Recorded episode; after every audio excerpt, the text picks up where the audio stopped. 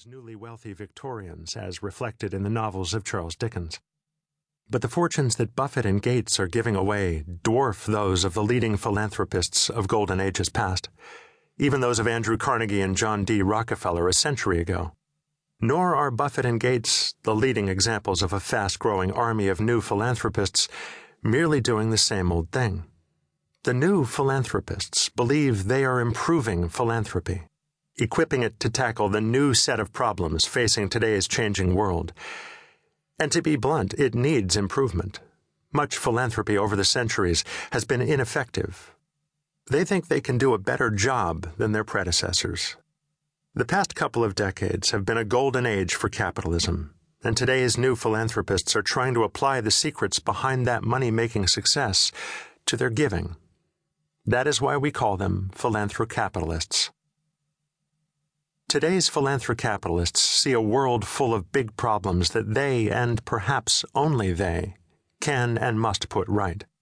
Surely, they say, we can save the lives of millions of children who die each year in poor countries from poverty or diseases that have been eradicated in the rich world. And back home in the United States or Europe, it is we who must find ways to make our education system work for every child, instead of failing so many students. And if these children are to have a decent life when they grow older, we must find a solution to climate change and the underlying causes of terrorism, and so on. As evidence of the seriousness of his philanthropy, Bill Gates had made a big announcement of his own a few days before Buffett handed out his letters. At the end of June 2008, he would leave his day job at Microsoft, which he had co founded in 1975, and start working full time at his foundation a significant career change for a man aged only 52, still at the peak of his powers, and proof that when it comes to philanthropy, he means business. Sitting in his huge office in Microsoft's Seattle headquarters in September 2007, Bill Gates rocks back and forth in his chair as he gets excited about what he is saying. You know, if you picked the five most interesting and important things that have happened in my time frame, I think that these two would be in the top five, if not at the top, he says, now tapping his pen to the rhythm. The personal computer, which I got a chance to participate in, has had this amazing, almost unbelievably great impact on billions of lives, so I'm very proud to be involved in that.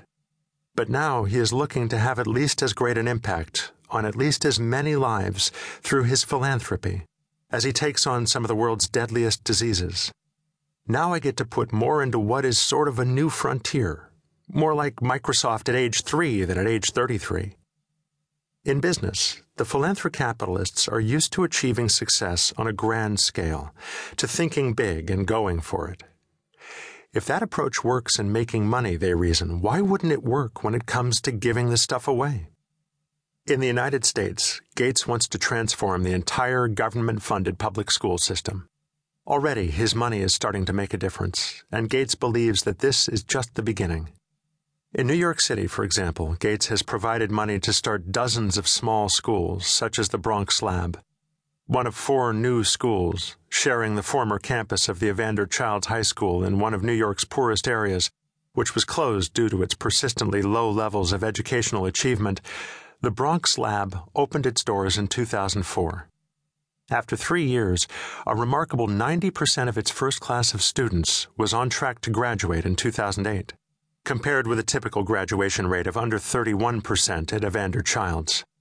Gates thinks this sort of success can be repeated throughout the education system, in New York and nationwide. But what gets Gates rocking and tapping even more excitedly are the things his philanthropy could achieve outside America by ending disease and reducing poverty. More than one million people die from malaria every year, most of them children in poor countries. That is the equivalent of losing every student in the New York public school system in one year. We're sort of crazy enough to say, let's eliminate malaria, says Gates. And it is not just malaria that is on his hit list. His foundation also wants to dramatically reduce deaths from other diseases that annually kill millions of people in the developing world such as acute diarrhea, pneumonia, tuberculosis, and HIV/AIDS.